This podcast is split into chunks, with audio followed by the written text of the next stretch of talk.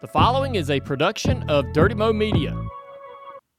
We're gonna just keep racing hard and, until uh, we get the respect uh, back from these guys. They don't think straightly. I'm gonna have to do a little bit more donuts. I'm not done yet. He's just a hack. He's just an absolute hack. Just putting another coin in the, the deposit box. What was fightable? I, I said What? the F word. Not have meaningless guys in the back wreck. I mean, I don't know what they're doing, uh, crashing with a couple laps to go. Thank you for that first check, by the way. I got a set of rims for my truck and a plasma TV. What do you think? Did he get him? That is the truth. He had nothing.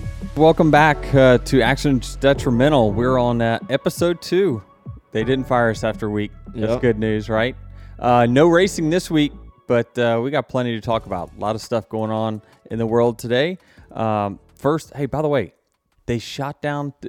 Was it a UFO? I mean, you're, you're kind of a Yeah, I, I, didn't see it. I, honestly, the past week after the China spy balloon, I feel like everything is just that. Like Like, just that- felt like it was fine. We're, we're good. well, I saw the, the everything with the China spy balloon, right? And then two days later, they shoot down something else. I feel like that kind of just got wrapped up into the China spy balloon for me, so I didn't pay any attention to it. Yeah, I guess they're saying it's some circular, unidentified object. We we could have aliens. You don't believe in aliens? Like you sound surprised.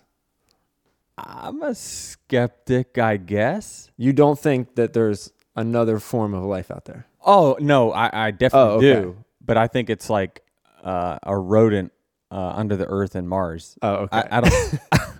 I, well, I guess I'm saying I, I'm not really sure that there's another intelligence out there. But I mean, surely there. I guess there could be, right? I mean, surely there 100% is. There's just so much. And you think out they're th- touring the U.S. currently? Well, I don't know about that, but it's possible. I think if there if there are aliens out there and they're touring the US, then they're just here amongst us and we don't know. Like Elon Musk could be an alien, right? And All right. Yeah. No, I, I get it for sure. Um, I saw where he actually tweeted. He was like, you know, Yeah. oh, it's just my friends or something coming to visit her. so, yeah, that was uh crazy. So, yeah, they they shot down the spy balloon after uh, uh it, it came down. Uh, well, it it toured the U.S. first. Yeah. and then once it, it left our airspace, just about they they took it down. And then now there's this thing uh, that they shot down, and they said it's like minus forty something degrees in Alaska, so they're having a tough time getting uh, where this thing is uh, was was flying around. So, I mean, I guess I, they did acknowledge UFOs years uh, ago. yeah, in the government years ago. So I mean, I guess like I don't know. I'm just one of those people that like has to see it to believe it. I just I'm I'm not a conspiracy theorist. I guess I like to see proof, but Right. Well, so I think the thing with the whole UFO discussion is that for years, UFO um, was just a syn- to us was just a synonym for alien, right? But UFO is just they don't know what it is. So like years ago when they declassified that information that pilots had seen this UFO, right? UFO sounds like alien, but it just means they don't know what it was. Like it could have been anything. it's it could an have been some- unidentified flying object, right? right, but not that right? necessarily an alien. Yeah, it doesn't mean that it has to be someone steering the ship. No, I mean it just it doesn't necessarily mean like an ET like creature flying around. They just don't know what it was. All right, Jared. If we don't move on, people are going to tune out really quickly. We are a racing podcast, sort of. Um, Till now. till now. So Super Bowl was last night. Yep. Thoughts on that? Great game until the Great last minute and 45 seconds. Oh gosh, are we gonna really hinge this whole game on It was. one play? It was. You don't you you don't think so? Okay, so I, I see that everyone's just like, oh, you can't call holding in that situation. You can't decide the game on that. The game was decided when they let them get down to the 10 yard line to begin with. Like, they still had to go down. So they were going to score something, a field goal or a touchdown. Do you agree with that? I think they were going to get a field goal. Okay. They had no timeouts left and a minute 50 to go. Yep. If the that call doesn't happen, it's just fourth down, they, they got to go on. So, no, well, maybe I take that back. Maybe they did have a timeout. Still, a game winning drive. It would have been tough. I think it would have been tough on the Eagles to win, regardless of that call. But I, I was just what a what a great game. 35-35, two minutes to go. Awesome, just awesome. My my, my friends Greg Fernelli, he's uh you know owns Stock Car Steel SRI. He's a crazy nut um, Kansas City fan, very similar to Boyer. I think all of them are nuts, by the way. And by the way, I knew the Eagles were completely when they were greasing the poles downtown so that people couldn't climb them after. Like you can't. Well, they're doing that regardless of the outcome. They're either going to blow up the city because they win, or they're going to blow up the city because they lose. That's a great point. So they have to do it regardless. Yeah, that's a great point. I mean, listen, Philly fans are are are certainly passionate about their sports, that's for sure. But when I saw them like greasing the poles, I'm thinking, oh, that's just bad juju. You just can't assume you're gonna, you know. Uh, they're the state; they assume anything, right? Right. And you know, just like we put salt on our roads if it's under 45 degrees, right? Like just because uh, we want to prepare. But yeah, I thought it was an awesome game. Uh, Jalen Hurts and that team played great. I do want to clear something up for the people. Uh, I said I was backing the Eagles. I said that based off of the fact that I assumed that the public would be on Kansas City. That was wrong. The public was on the Eagles. The public was on the Eagles. So I did not place any Super Bowl bets until about two hours before the game. Um, I have someone in Vegas that I know uh, pretty well. He is a professional uh, handicapper slash bettor, and he gave me the information that uh, I should be taking the over on the points. That felt really good to cash that. What ticket. were the points? Uh, 51. So we cashed that ticket early in the first quarter or uh, in the in the fourth quarter. Uh, that was my big bet. And then uh, secondary, I'm like, well, I got to put one on the team. So I I, I go on. Um, there's a website to go on. I, I kind of look at some stats, look at some matchups and stuff, and I'm like, Eagles look better on paper, no question. But I just liked Patrick Mahomes' experience on uh, on that stage, and so I took Kansas City. And it's because the most of the public, 62%, was on the Eagles. So this is all probably stuff that they've covered on Dirty Modo with Steve Letarte before the weekend. But I took Kansas. Hopefully, Dirty Modo had the right, yeah, right choices. Yeah. Oh, their lock, by the way, was the on the over on the anthem. Boy, it wasn't a lock like I mean, it was close. So I actually took the under on the anthem to be under two minutes, two seconds, mm-hmm. and a half and a half. I think the official time was 201 and a half. So I had one second to spare. And then we're all arguing last night at my friend's house about is it from when they strike the guitar or is it from when they first start singing? Because there are definitely Yeah. two things. So I think if if you had over two minutes on the anthem, you won. If you had under 202 and a half, you won. And, and there a lot of the book's lines were right in between there. So to clear it up, I won. I won. So One big, one good. we did well, Jared. We did well. I mean, you've been with me in Vegas. I mean, I have. I have. You've I'm been with I'm me- in the group chat. I know how well. Oh, did. that's right. Yeah, yeah, yeah. Uh, yeah. I always kind of equate it to like, hey, did you know, did we win a Corolla or did we win Right. a, you know, did we win, you know, maybe a new LX SUV? You know, let's let's just buy cars for the whole family. Let's just have a fleet. So it was a good night. Um, that was awesome. I, I loved uh, the Super Bowl is such a such a great event. A lot of people come to it. Speaking of which, holy, can we not talk about this? Who changed the channel in the middle of the Tubi commercial at the end? I cannot believe that they allowed the the TV network allowed a commercial to be aired where it looked like someone was flipping the channel. We were freaking the f- out that somebody downstairs was turning on smart TV and next thing you know, we're grabbing remotes, hitting buttons, and we turned our own TV off. We turned it to a separate input because we thought someone was f***ing with the TV, but it was just the commercial. Yeah, I was so. And I, it's in the fourth quarter, and it's like, holy this is a pivotal part of the game. And they aired a commercial that made it look like someone was changing the channel. Yeah, I was watching. I was home watching the Super Bowl. So I'm sitting on the couch. The two controllers for the TV are over here, and I'm just you know fiddling on my phone, and I hear it go back to the game, which is actually not the game, right? It goes back to Greg Olsen, and the Tubi thing cuts in, and like, it catches my attention immediately. I'm like, You're looking around. I'm like, looking around like, who- where's the remote? yeah, I, I didn't sit on it. They're over here. You got to understand. I have PTSD because my daughter shut off my my Yeah. screens when I was racing iRacing. So like I'm sitting here, you know, ready to yell at somebody for sure. But oh my gosh, I mean, great commercial, right? Because it we're all talking about it. A, eh, but B, man. That the network could not have liked people grabbing the remotes trying to change channels in the middle of the fourth quarter. So uh, it was was very cool. But wow, it, it scared the shit out of me for sure. That uh, kind of covers the now we're gonna be a racing. yeah. Our, I guess we're going to talk about racing at some point, right? So, uh, yeah, we. I mean, there's some all season stuff. Well, hold on before we talk about any other news.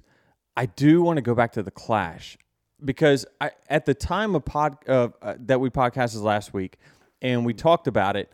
I hadn't actually seen the race first yeah. because a y- y- first you got to get sleep and i didn't get any of that. I was feeling awful.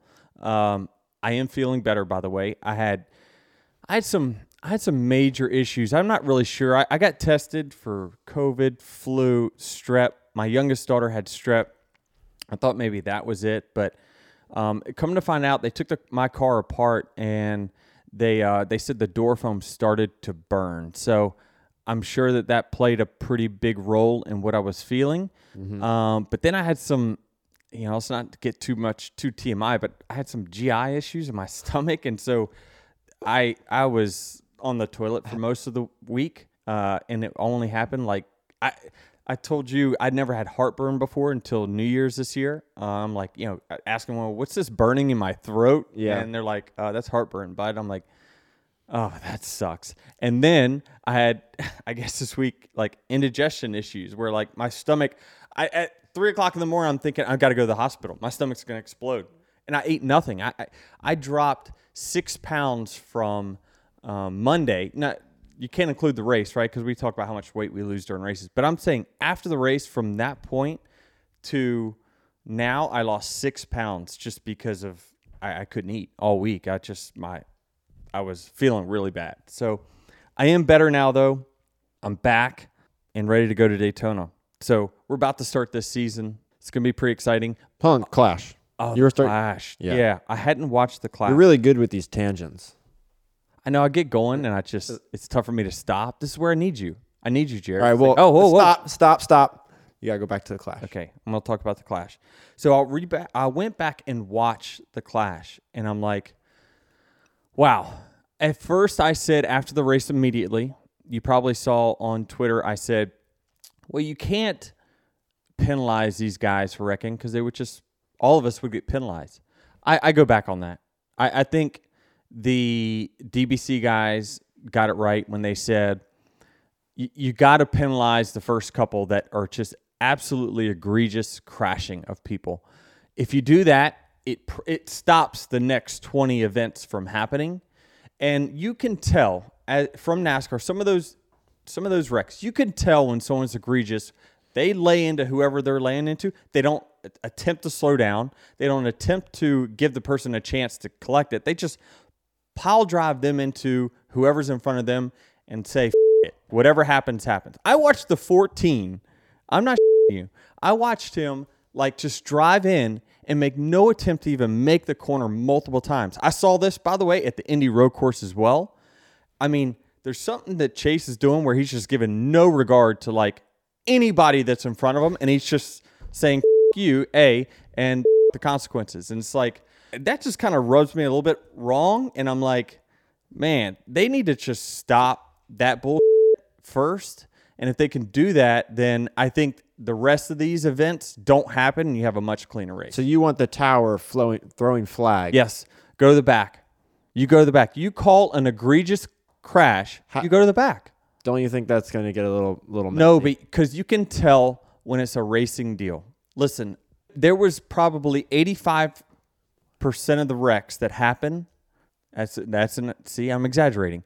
Sixty percent of the wrecks that happened was from egregious competitors just going in there and playing paying no regard. They watched somebody run into someone else and they said, "All right, I'm going to up the stakes and and just go ahead and I, I saw it's okay, so I'm just going to go ahead and do it now. So again, I think if you stop it from the beginning, because if you go to the back, you're you're not making it back to the But front. surely that's a product of this track because you don't see that as much everywhere else. You don't know. You maybe see a little bit on the road course restarts. You do see it there. We saw it Yeah. at Indy Road. We saw it a bunch on the road course restarts. You can see it. It is plain as day. If I was a race fan that had no idea about racing, I would say he intentionally wrecked that person. And then you see other ones where it's like, ah, yeah, he got into him. He meant to get into him, but like he gave the guy a chance. Some of these guys don't give any of them a chance. And so um, I think that NASCAR needs to enter the chat. Well, what's wrong with drivers just dealing with this themselves? If Kyle is upset with Joey and the way he raced him, then race him like that in three weeks down the road. I would not want to see NASCAR get in the business of throwing flags, ticky tack calls like at the end of the Super Bowl. That's not ticky tack. Did you see the the New Orleans Saints? Uh, the, you know, a few years ago, Well, you're going back the to the most interference notorious the guy call of- tackled him before the ball even was within ten yards. That's egregious. I'm not talking about the hold at the end of the Super Bowl where it's like, eh, did he tug the jersey? Did he not? I'm talking about tackling somebody before they get off the line. just driving into the back of Yes, the corner. egregious, I still think if, caution. if Chase Briscoe takes you out, then yeah, I agree that I I should just take him out. eventually it's not going to be worth the the reward. I right? get it. I get it. I just I think like Harvick at the end, like he he was so pissed at but it started two cars back because somebody refused to let off the gas when there was a corner to be had. So I just think that NASCAR needs to enter the chat on this one. I just think that it's not like they're going to black flag 10 people during the race because I think the first two that get the hammer on them and say, okay, hey, we're not going to put up with this today, the field get, takes notice and they stop it. Are you throwing a flag now with three laps to go and Joey punts William Byron into the wall at Darlington? Is that a flag? Or is that okay? Because No, William kept going. That I mean, no, that was racing for the win. And, and God, I hate people. But it was I- intentional? I, uh, was 100% intentional. that's that's evident. It was 100% intentional. Yes, but if the wall wasn't there, he was just going to knock him up the track. But the wall was there, so it kind of kept him in track, and he still finished the race. That's just different. That it didn't cause a caution. If you again in short track racing, racing, if you crash someone and it causes a caution, they got the penalty because they ended up crash and they're in the back, and you're going to join them back there. What a great opportunity for you to bust their ass right back. They're right back with you uh, on the caution. So, yeah. Oh, and by the way, ooh, spicy, salty. Yeah. The Logano and and uh, Kyle Busch comments. I guess you know Kyle's calling him two faced. Joey's saying, "Yeah, no, I'm two faced. I admit it." Joey owned it. It made me, if, if I'm a fan of Joey's, that makes me like Joey even more. Yeah, I mean, I think that Joey's being honest and saying, "Yeah, I am two faced, and here's how I do it on the racetrack. Yeah. I, I I don't search out friends. I my biggest thing he says is I, I I'd rather be an on the track than off the track. Right. That's an honest way to be, and I think what we're seeing here is a clash of personalities because what Joey kind of I don't know if he was insinuating or he was flat out saying that, well, Kyle, you're you might be a nice guy on the track and you don't wreck people, but you're off the track. Is that what hmm. you gather? From I didn't pick that up at all, but that's interesting. I didn't get that at all. Yeah, I mean, listen, I've been teammates with both of these guys. I can't really speak to their personal lives that much. Uh, I do interact with both of them on and off the track. I think that you're seeing a clash of personalities because I would say this Joey admittedly says that, yeah, I am that on the racetrack. I'm, I'm that guy. I would agree with that. And I also would agree with the fact that Kyle is not that guy on the track. I think he is one of the most fair racers I've raced against. I mean, it's interesting because he kind of puts himself as the black hat kind of guy, but he's not really on the racetrack. He, he really isn't. Uh, I think he's very fair. Um, he races people hard, but super fair. Joey probably less fair at times, more selfish, which that that's fine. That that works for him. And then So that's they're clashing right then on the track. And off the track, I would somewhat agree that they are different there as well.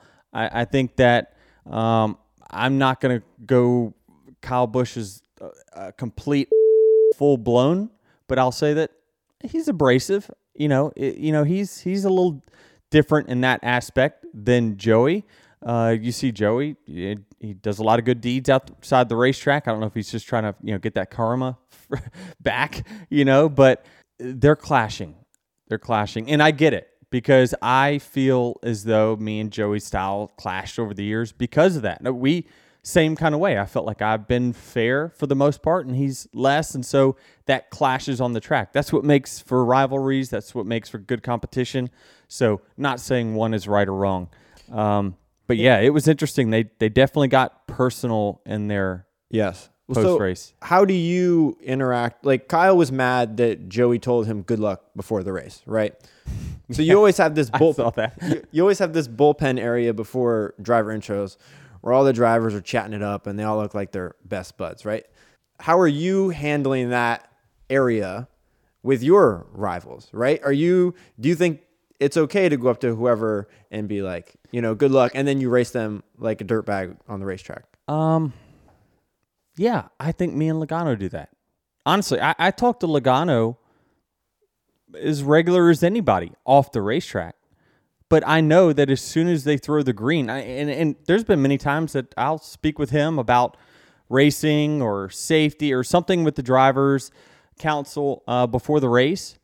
But I'm not making believe that like, oh, we're best friends now. I know on the racetrack we're gonna race cutthroat. That's just the way that we are. I mean, that's just the way our rivalry has always So you been. don't take if some if a guy wrecks you, you don't take that personally off the racetrack. I do not. Okay, well, clearly Kyle does. That's that's what I got out of that. I believe that Kyle is kind of a conspiracy theorist in the sense of like he thinks everyone's out to get him. That's not true, obviously. Uh, but I think he's just always had that chip of like, you know, it's him against the world. And I, I, I don't believe it. I don't know if that's what he needs to fire himself up, but, but certainly I think that that's his mentality. Are there any other guys though that are kind of like Joey in that sense that they're very nice off the racetrack, but then when they get on it, they're the opposite. The, the driver, the one. The driver of the one. Yeah. Okay. I won't say names.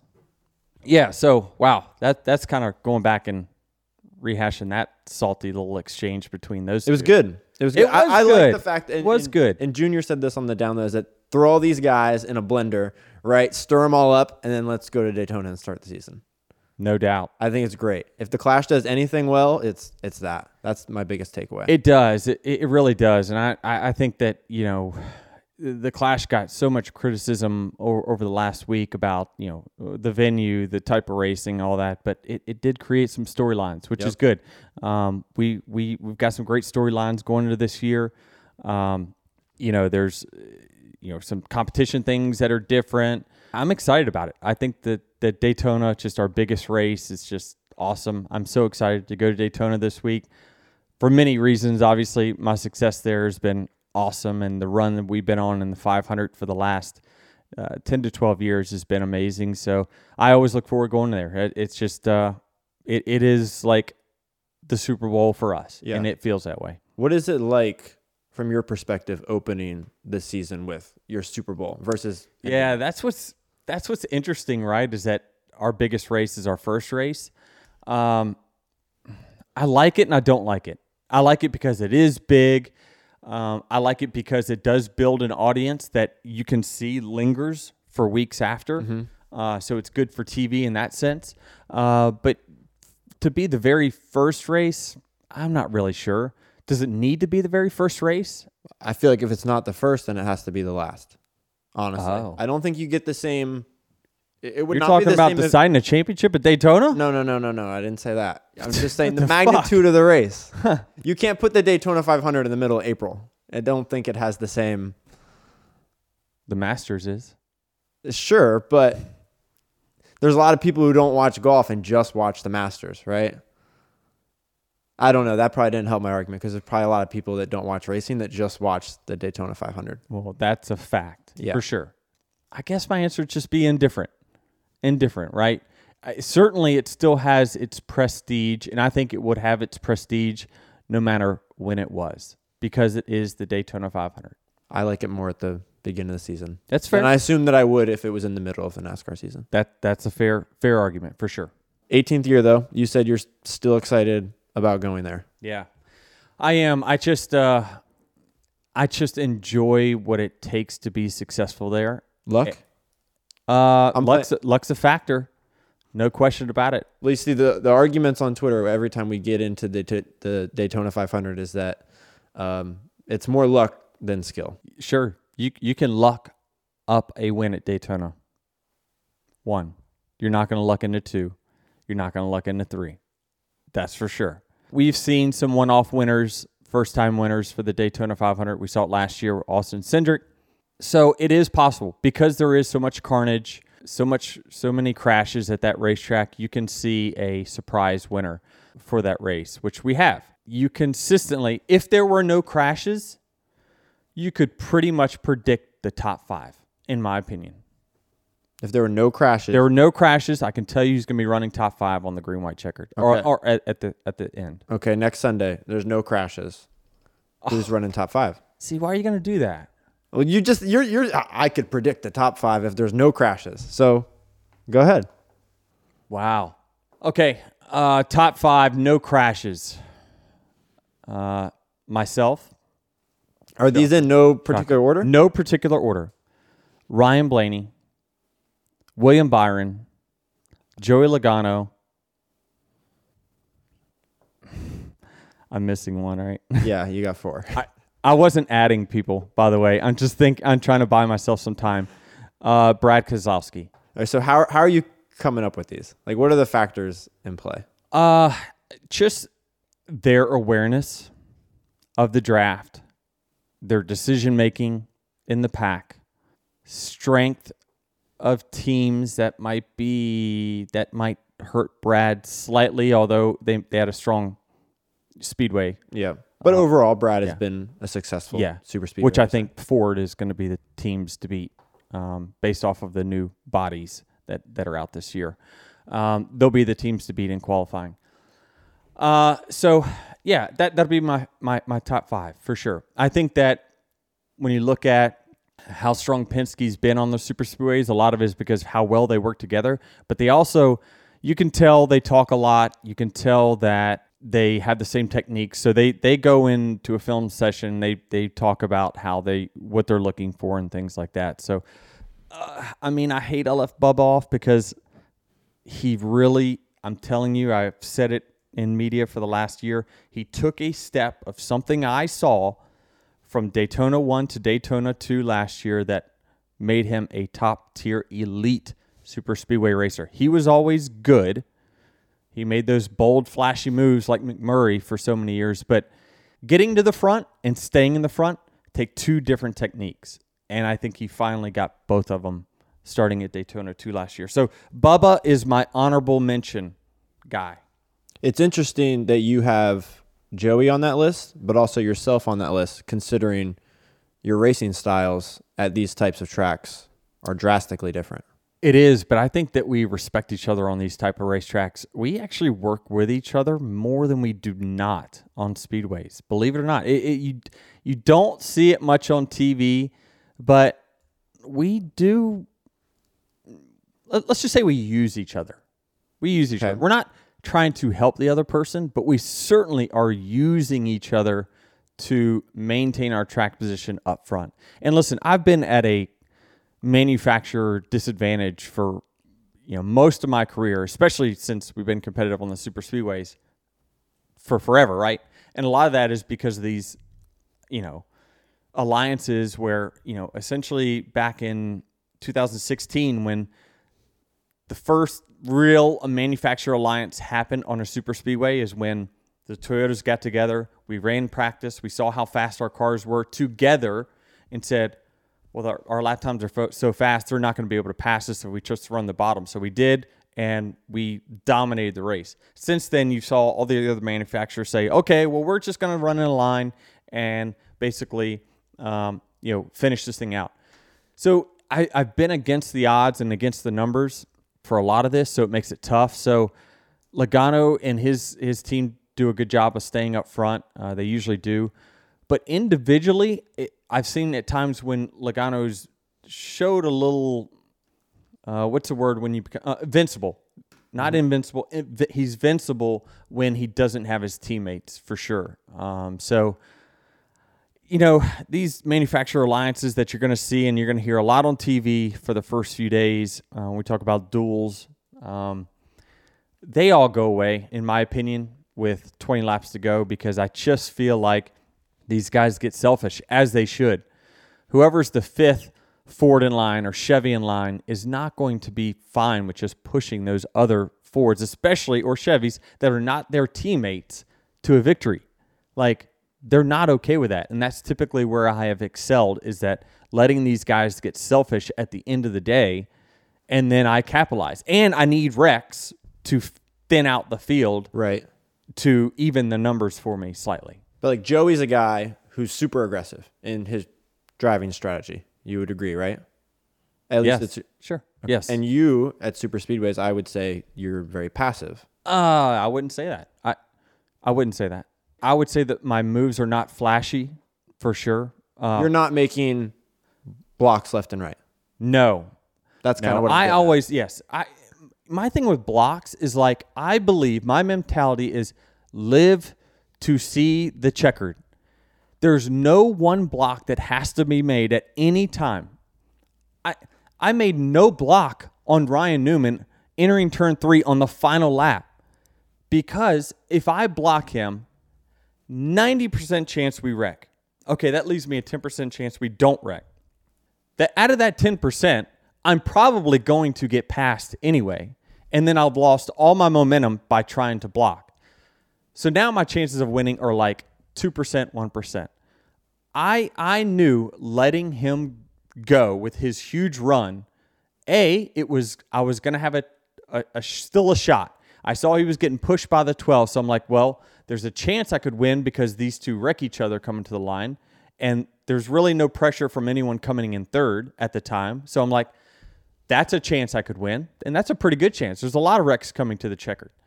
And then it is, you know, when Blaney backs up to me and I reattach to him really quick, I'm like, oh, this is not over. And we're, I think I'm going to win. I really did. Coming off four, I'm like, I've got the momentum. I'm pushing the 12. I'm probably going to win. And I'm like, as soon as the 12 shot to the bottom, I'm like, they're going to crash. I just have to not be in it. I just knew that there was going to be a big, big, big block by the six, which there was. And yeah, I mean, listen, was it luck that like the six came up the racetrack and I barely cleared?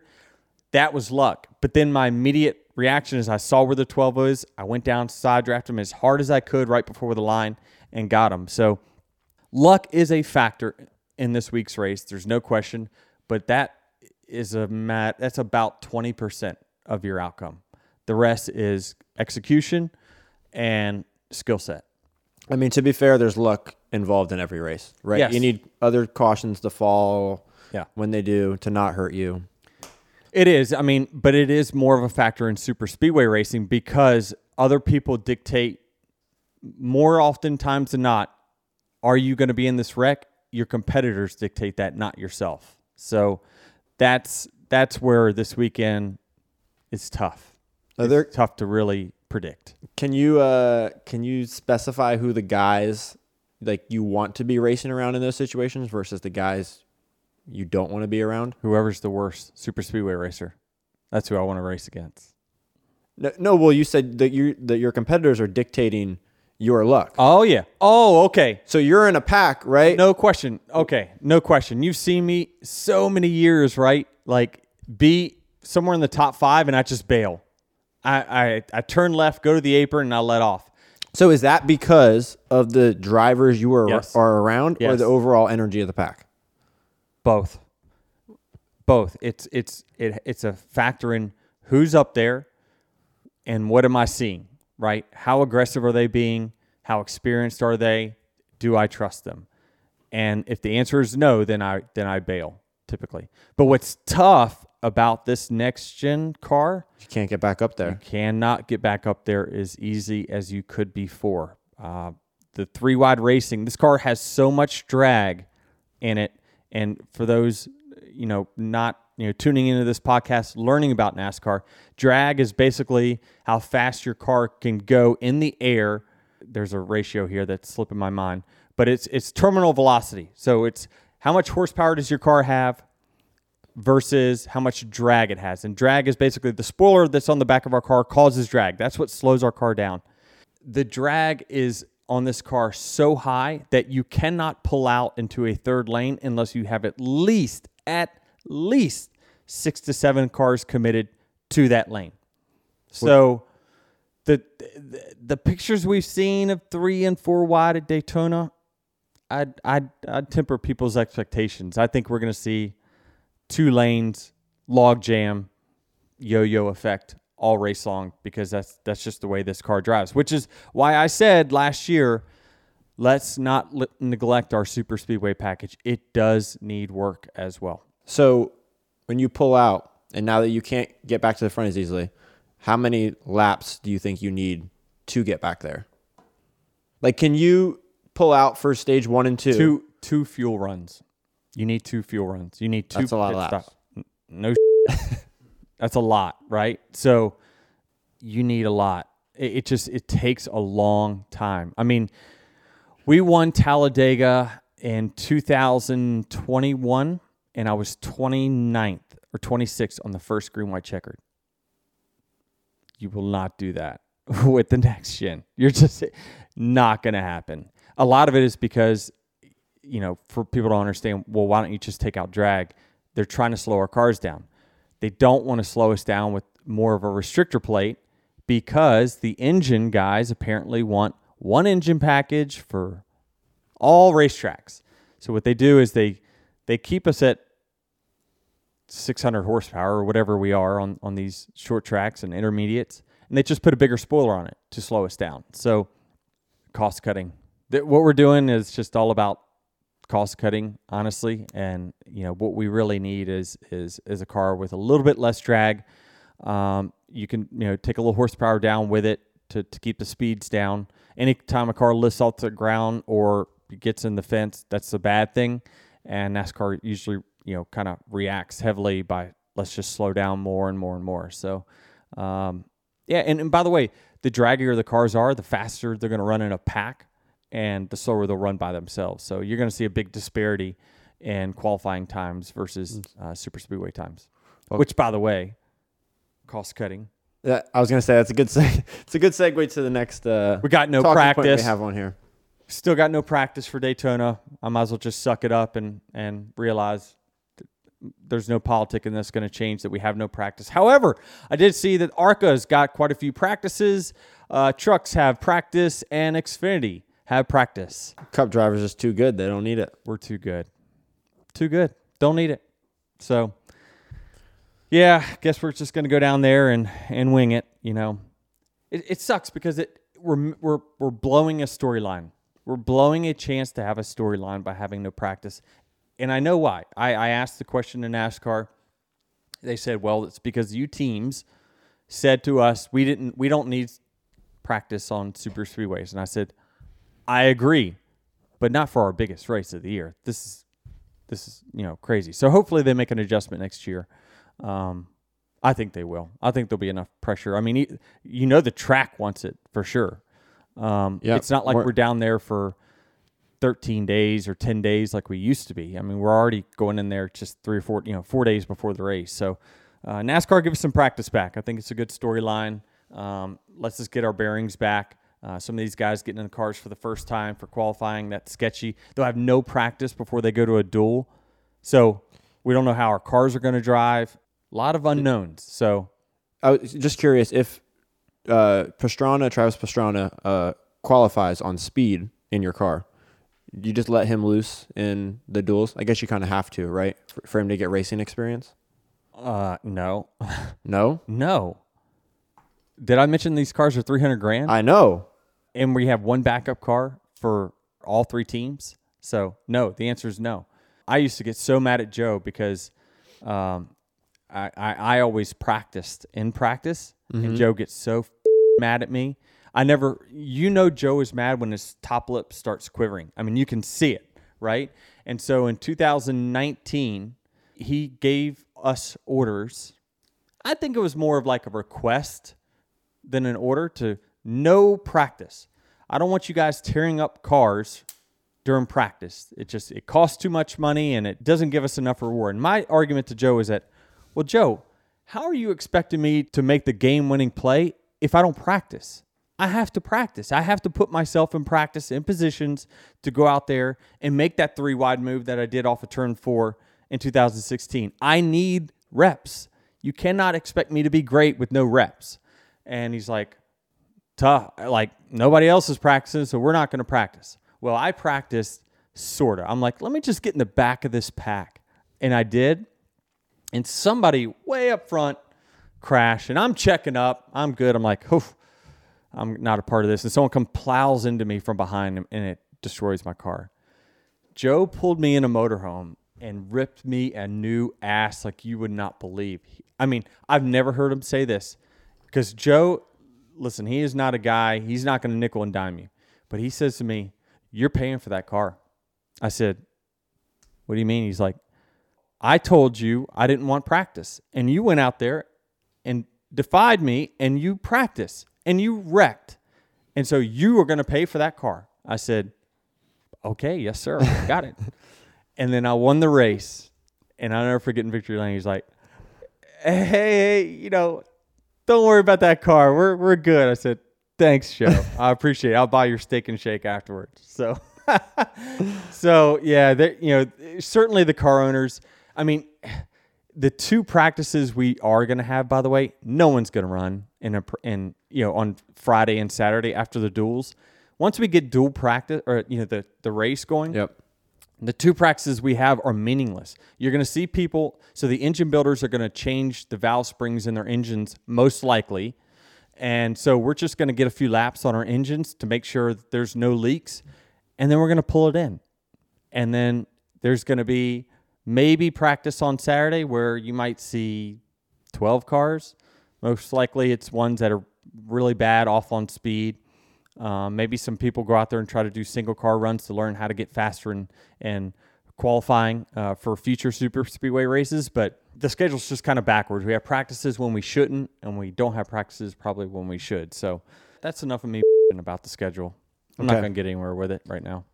Well, I was going to use the the cost cutting to segue into another talking point which we have, which is the Sports Business Journal article that maybe you can about. Uh, for people who don't- guys- for people who don't know, Yeah. if you want to give us the All right. the background on All right. on all of this. All right, so I'm gonna pretend like no one on this podcast has ever heard anything about the disputes that are going on between the teams and NASCAR. So there was a, a major, a very big front page article on the Sports Business Journal about the teams and NASCAR's talks are heating up. Heating up as in they're contentious, heating up as in there's a disagreement on uh, the revenue share. Jared, let me be honest with you. I, I, I need to be sensitive a little bit. Um, so I'm only going to share what's kind of public information that you can probably read at read upon in, in this article or others. I thought that Adam Stern did a very good and a very fair job uh, on this article. Uh, I was asked for many quotes. I, I did not put any quotes on the record that I can remember in this article, but you know we, we talk offline, uh, at, you know every now and then. But it basically the teams right um, have asked for you know roughly double what the average is that they get now. It's not because the owners are filthy, greedy pig pigs. It is because the landscape of our sport has changed over the last few decades. And when we race 38 times a year, it becomes very tough for us to cut any more than what we've already cut. We are at 23XI, 70 something employees, so very lean. People like Hendrick Motorsports, 500 employees. Joe Gibbs Racing, uh, has cut back to probably low 400, maybe high 300 now. Um, again, they have four, you know, four car teams versus our two, but someone like Trackhouse, for instance, is probably 150, 140 employees, somewhere in that range. So we are significantly less. Sponsorship, we're okay. We're probably not as in, in as good a shape as what we were uh, our first couple years, but we were throwing some curveballs, right? You know, you look at that, and, and we're trying to figure out, given the schedule, how are we able to cut anymore? You know, the biggest part of what we spend is on labor, and what we pay our people is what we pay them. I mentioned on Twitter the other day that you know we pay you know probably better overtime than anyone else, uh, any of the other teams that are out there. Um, so we do our employees right. Uh, we do what's fair. We feel like for them, but ever since COVID, you know, things have really changed in the in in that it's tough for some of these people that really have been flocking to NASCAR for so many years to want to flock to NASCAR to be part of the sport because they can make probably just as much being home half the time. And when you look at the schedule in which we put these guys through, it's very hard for they're going to have to love racing to want to be part of it given the pay and the time that it, it takes on on someone's family. So we can't pay our people anymore, and we've been paying them about the same for a very long time. And then the schedule. I mean, we we're not a manufacturing facility at 23XI.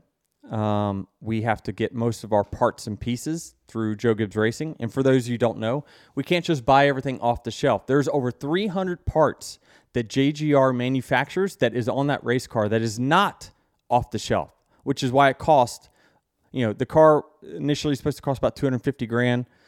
Add in all those parts that we have to get manufactured from JGR to put on our cars. Over 300 parts and over 300 grand easily, easily. So cars cost what they cost. The travel is what it is. We can't negotiate our hotel rooms. The labor is what it is. The tires cost what they cost. There's nowhere else for the teams to cut. Okay. And so, what the difference is, and why we have said that the teams need more share of the revenue, is because sponsorship over the last decade or so has gone down. There's been several reasons for that. One, we had a big recession at the end of 08, 09, right? That was a big turning point.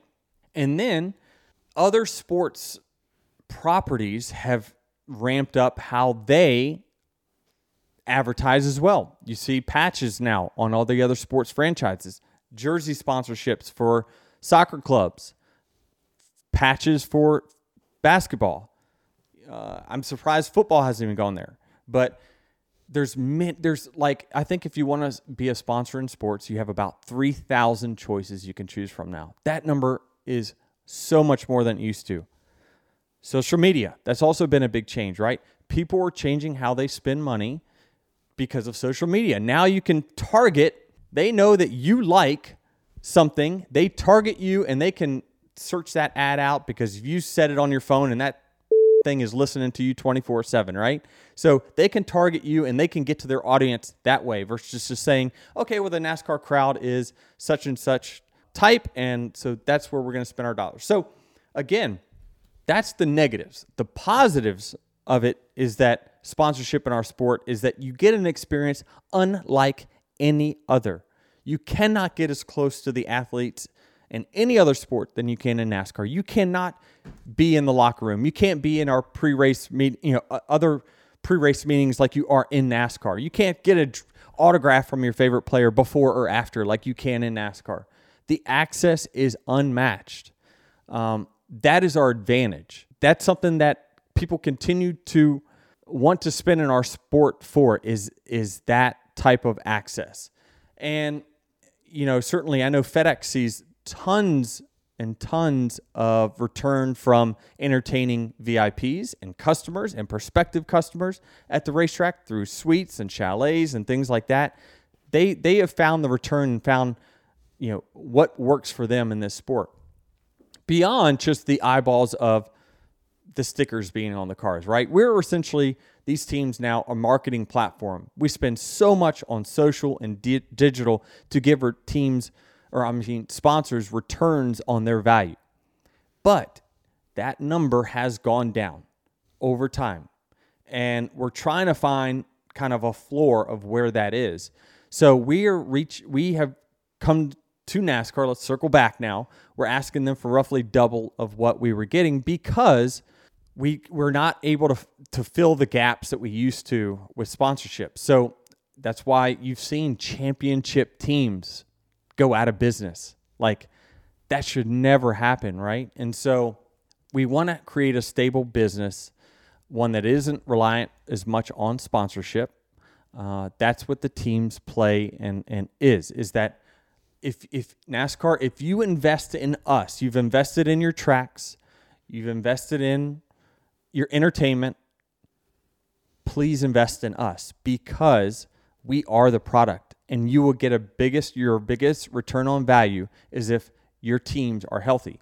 F1 said it, they publicly said it in an article that we came with the mentality that we're going to invest in our product and our teams and we're going to get a return on that because the healthier they are, the better our sport is. I believe that that is the correct model for NASCAR. And so with us only sharing in 25% of the TV only revenue, there's never really been any sort of reward for us going out and selling more tickets because we don't see any ticket sales, any of the parking, any of that. DBC really covers that pretty well. Obviously, the teams went public at the end of last year um, about their, you know, how displeased they were with kind of what NASCAR's offer was to them. I will say, though, in the latest developments that I've learned, I believe that we will get a deal done. I believe that NASCAR and the teams are in a better spot now than they were two weeks ago. I believe that there's still a ton to iron out. Every fan I see on Twitter hates the charter system. People, the charters have to be they have to be permanent. Absolutely have to be permanent. Why would anyone spend any money on a franchise knowing that franchise can be taken away? There is no value in a franchise if it can just be pulled at any moment that they say, no, sorry, we, we don't want to renew the charter deal. That makes our franchise values worth nothing. So we have to make the charters permanent. The charter system is a good system. I don't care what any fan says because they don't know what that does. It gives us some sort of security that we're going to be racing each and every week. Yes, it does hamper teams from expanding. Uh, I know our team, you know, we would love to be three cars one day, but we have to go out and buy another charter. That's going to come at a cost, but that's a good thing. We want it to cost money to enter the sport. We do because that builds our franchise value. If you look at NBA teams, their values just have keep going up and up and up. And so we have to make the charters permanent to give us some sort of security that our investment in the sport is going to be long term. That way, if we if someone from New York wants to come invest in our sport and spend money in a team, that's a good thing. That's a good thing that they're investing in the sport because the teams will spin it activating at racetracks, having nicer fan experiences for people in the garage. The teams will spin it in a very responsible way. And, and, and unfortunately, we have cut so much. It's the grass, right? Our grass was nice and green and long 10 to 12 years ago. And we've cut it and we've cut it and we've cut it. And now we're we're to the dead grass and almost to the dirt. There is no more cutting that the teams can do to save money. So we know what our what it costs to go race a competitive car. We just need more revenue share to do that. And I believe, and I'm very optimistic, that the teams in NASCAR will get a deal done. The deal that you want or a compromise between the two? I think it's going to have to take some compromise on both sides. I really do. Um, but I, I think the teams in NASCAR were miles apart. And I think that they both have made legitimate arguments. Um, I think that, again, I've said it many times the leadership of Steve Phelps is very valuable in our sport. And he has a story to tell to the France family of why investing in the teams is the right play. And, and I think he's doing a good job of sending the message that that we have explained to him of of why that investing in us is is the right thing to do. And I think that uh, we're in a better place now than we've been in a very long time. Can you share um, the argument, a, a brief argument from the other side as to why NASCAR may want something different than what the teams want? Because what they will say is that we own racetracks. Their argument, let, let's let's let's give them their side of the Yep. let's let their side speak now, right? And I'm I'm going to speak for them because I have the mic. They're going to say is that we have a lot to invest in this sport. Is it, we own racetracks. Those racetracks cost a lot of money to run. Other sports don't have the overhead of racetracks what they've seen what we're starting to see though is from places like the LA Coliseum that do we really need to go do we need to race at these fixed racetracks or are we just going to go? There's a lot of great racetracks out there. Austin n- nor SMI or NASCAR owns that track. They just go rent it for the weekend. So COTA. yeah COTA. So we don't have to go back to these racetracks that have been around for forever. Now, NASCAR took out a big loan, I, I guess, for to make these tracks private. SMI did as well, and that took an investment on their part to take these tracks private so they can have flexibility in schedules and, and whatnot. Um, it does cost money to to be in NASCAR, right? They have a lot of officials. Yeah, they got a lot of big buildings, right?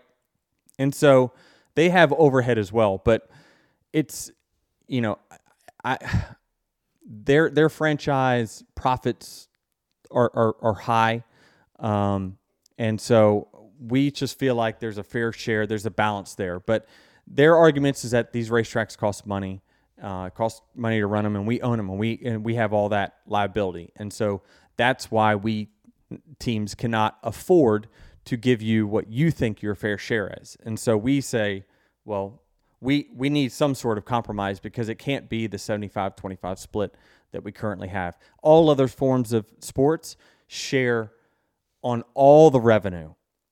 We only share in a small piece of the pie in one source, and that's we, we, we need to we need to get all of our interests aligned. You know, the more we're aligned, the more that we're going to grow the sport together. And again, I'm more positive than ever than that that will happen. This deal ends at the end of 2024. The current deal Mm-hmm. ends at the end of 24.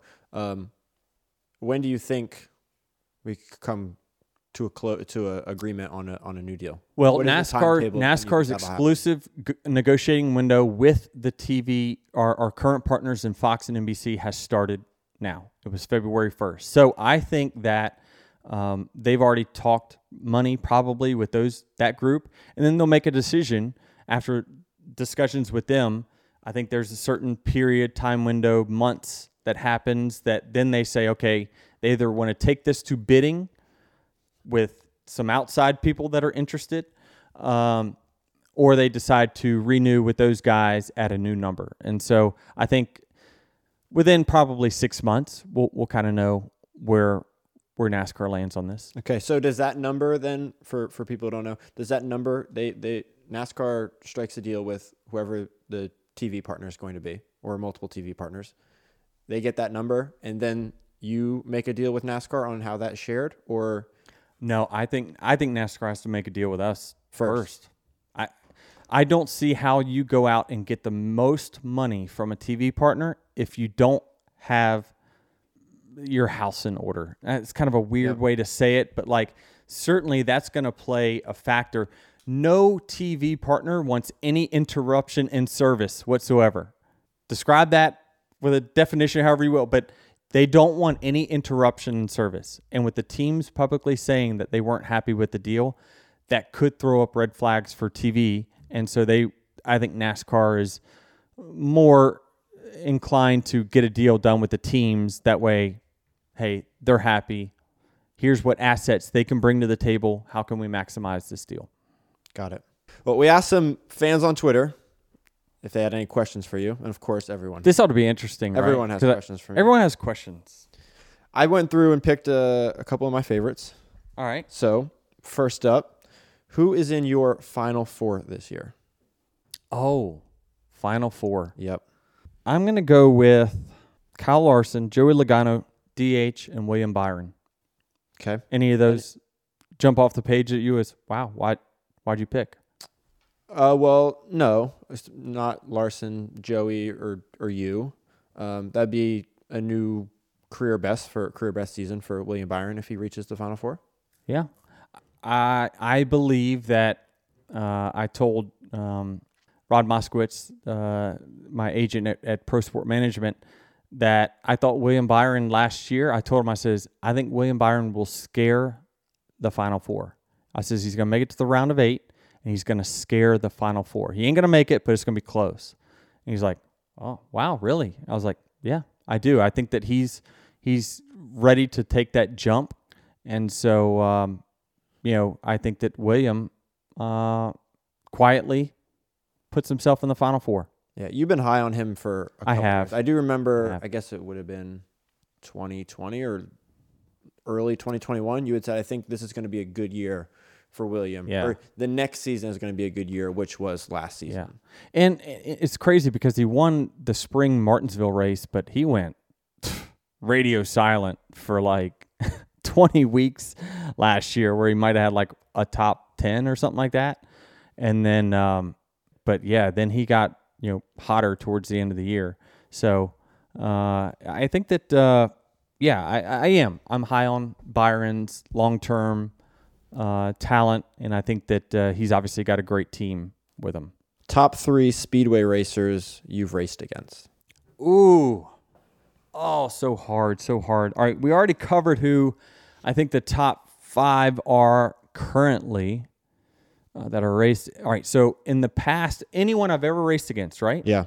All right, Dale Jr. That's that's an easy one. I think no one's going to leave him off the list of the top super speedway racers of the last 20, 30 years.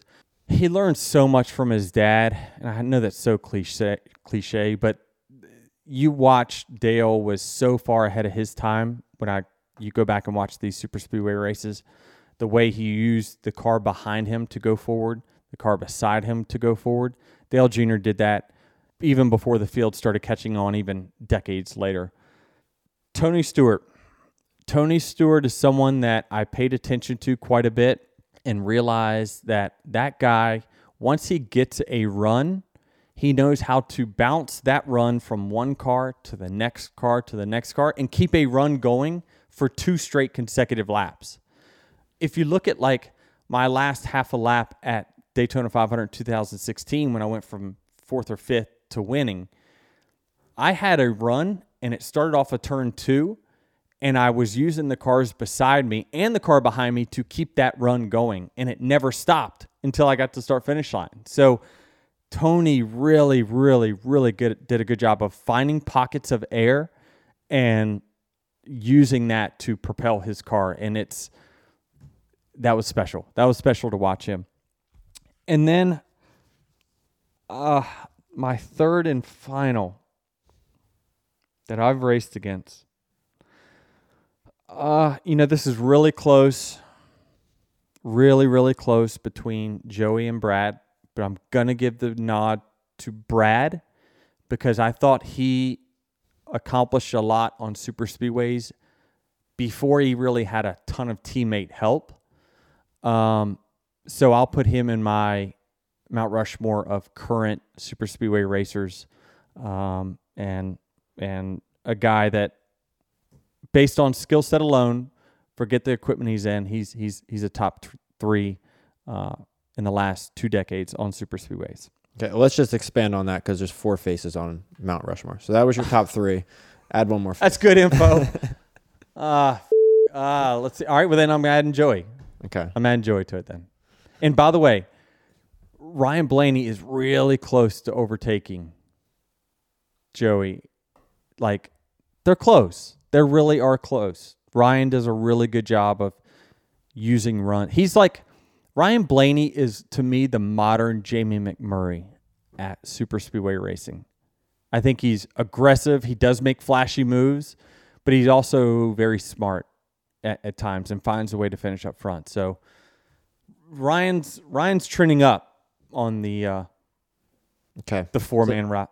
Mount yeah. Rushmore. So if, if he wins the 500, we're gonna have to chisel. yeah, change Joey's face just a little bit to to fit Ryan. I'm gonna have to add some hair. Yeah. because Joey's got new hair now. That's it, true. It, looks good. Uh, it's thick. It's thick. I'm wondering. I'm wondering like is is like thick as his hair is. And by the way, let me just say this: it took balls for Joey to talk about, hey, I've I've had these issues and I did something about it. And like, if you look at him now, yes, he he he, he took some age off of himself for did. sure, right? I mean, you were mentioning on the plane. I You're think like, looks good. you're like, dude, guy looks good. And I'm Yeah. like, he just looks different to me. you know, looks different. But uh, yeah, he's uh it took balls for him to go out there and now be like, hey, look at my look at my f- full head of hair, Yeah. everyone. You know, it uh he looks different for sure, but props to him. Kudos. With the subtle updates to each manufacturer in 2023, how do you see each team faring to start the season? All right, so uh, this hasn't got as much pub and that I would expect it gets. So basically, when we started the next gen car, all the manufacturers had to submit a a car for their body build, and it had to fall in a box. Okay, now that box was supposed to be really, really tight, where all the manufacturers had close to the same downforce and very close to the same drag numbers. So drag is basically how fast you go down the straightaway. Downforce is how fast you're going to go in the corners, and they all had to be in a really, really tight box. Well, they submitted them before we started cutting holes in windshields and fixing the driver heat issues from last year. So when we started testing and the driver started complaining about all the heat, NASCAR had to make a lot of adjustments to the actual car to kill the heat. What happened is the Toyota's body took a when that happened. You know, we were in the box and we were all close with Ford and Chevy. For whatever reason, when they cut the spoiler down, because you know we had high downforce, uh, we were going to have really low power, high downforce on intermediates. We built our body around a bigger spoiler, and so when NASCAR changed the rule a month before the season to cut the spoiler in half or less, it was a oh. Shit. I wonder if we're still in the box because we lost a ton of speed at these tests, and we're like, man, what the heck is going on with our cars? They're just not as fast. And so NASCAR or uh, Toyota and all the other manufacturers agreed to resubmit a you know their post adjustment body sometime in the spring of last year. And when they retested them, the Toyota was far outside the box in downforce. In other words, not to the good not to the good at all. We were we were at a huge deficit deficit. The Ford had the most downforce, and you saw them have to make adjustments to their front nose to get them back in the box. And then Chevy was just kind of a very good mix of both. So the Chevy had the most optimized body that of any of the cars last year. Just off of if everyone's motor was the same, everyone had the same setup, the Chevy was going to run the fastest just simply because of the downforce and drag ratio that they have. So, with Toyota being so far outside the box, NASCAR said to, to Toyota that, okay, we admit you guys are off. We will allow you to make an adjustment for next year, but we're going to need everyone to resubmit based off of our where we're at with our spoiler package and all that stuff, right? So we resubmitted, Chevy resubmitted, Ford resubmitted. This year, they are all back in the box. Now, am I going to pretend that we are the best? No, we are still not the best. The Chevy still has a small advantage on the drag and downforce levels, but it's a lot smaller than it was. I mentioned the Fords. I think we're going to be fast in super speedways because their drag numbers have been reduced in the offseason. So I think they're going to be very fast on probably the intermediates and the high speed tracks uh, this year. We saw them really excel on short tracks last year. I think that intermediates, you're going to see the Fords and super, super speedways. The Fords are going to be ones to beat for the pole. So other than that, everyone's in a very tight box. I think the the Fords and the Toyotas are very similar from from the from the data I've seen. Chevys still just are the best by just a smidgen over everyone. So, um, I, I think the competition will be a, a little better better this year. Um, I, I think that you know again we had a lot of winners last year. I don't think that that happens this year. I think the winners. I think I publicly said about 13 to 14 last week on on this show. Uh, so I think that that number gets reduced, but I think that there's more parity on on the types of tracks. Like road courses, you just could say the Toyotas forget it. We're not. None of us are going to run worth a shit on road courses because our, you know, the the way our aero was, it was just really really bad on on road courses. Hopefully that is is uh, a fixed a little bit with this resubmission. So long winded to that answer, but I think overall more parity is going to be the the story this year. So, as a driver and a team owner trying to win races, you feel more comfortable this year with where I do. Toyota's at. I do. I think that we were at a huge disadvantage last year. It's amazing we, as a manufacturer, won as many races, and as a team, we that we won last year with the deficit that we had. Another change um, going into 2023 is that your race team 23XI is now or now has its own pit crew Yeah. for Bubba and, and Tyler Reddick. Um, there was an NBC Sports article that came out last week talking about how, as a team, you were approaching this differently. I'm just curious if you could. yeah. So our different approach is this, right? Is that you know there was a lot made publicly last year about you know how struggling our pit crews were. Listen, it it was just a struggle on our 11 team. It was a struggle on the 19 at some point of the year, the 20 at some point of the year. It was a struggle for everyone, really, except for the 18 car who had the most rock solid pit crew for the entire year. Um, so we did a reshuffle. The 11 car will have the the uh, 19 team from last year. I think 20 is going to remain the same. The 18 team, who was my team at the end of last year, will now be on the 54. And then Martin gets the 11. Martin gets no. The 11 is now on the 54. You said the 18 is on the 54. The 18 team, sorry, is on Martin's team. Okay. And then my first team from last year for the first three quarters of the year will be on the 54. Um, I think they're all going to be better. There's there's obviously been some big changes within the JGR pit crews. So we made this decision um, many, many months ago, probably six months ago, that we were going to do our own pit crews. And I, I wouldn't take that decision back. And I think that Joe Gibbs Racing has tremendous facilities that you know we use as well. But I I could not afford for the my two cars to be the fifth and sixth best team. I, I've I, I've invested way too much money in this team for us to get the fifth pick, the sixth pick of the draft. Right? Like we we needed to. We weren't going to be able to be better unless we had we picked our own guys. Right? So we did some recruiting outside the JGR camp, and we also uh, recruiting inside the JGR camp, and came up with our two teams. Now they are mostly filled with uh, veterans and experience because we feel like that's important when it comes to racing. Um, you know, some of these young guys are super, super fast, but they lack reps and mistakes happen because you don't have reps. I mentioned the reps earlier in the podcast. So I just think that we are taking a different approach. Um, now, are we going to be the fastest pit crew every single weekend? Probably not, but we set realistic goals for our pit crews, and that is keep us in the race.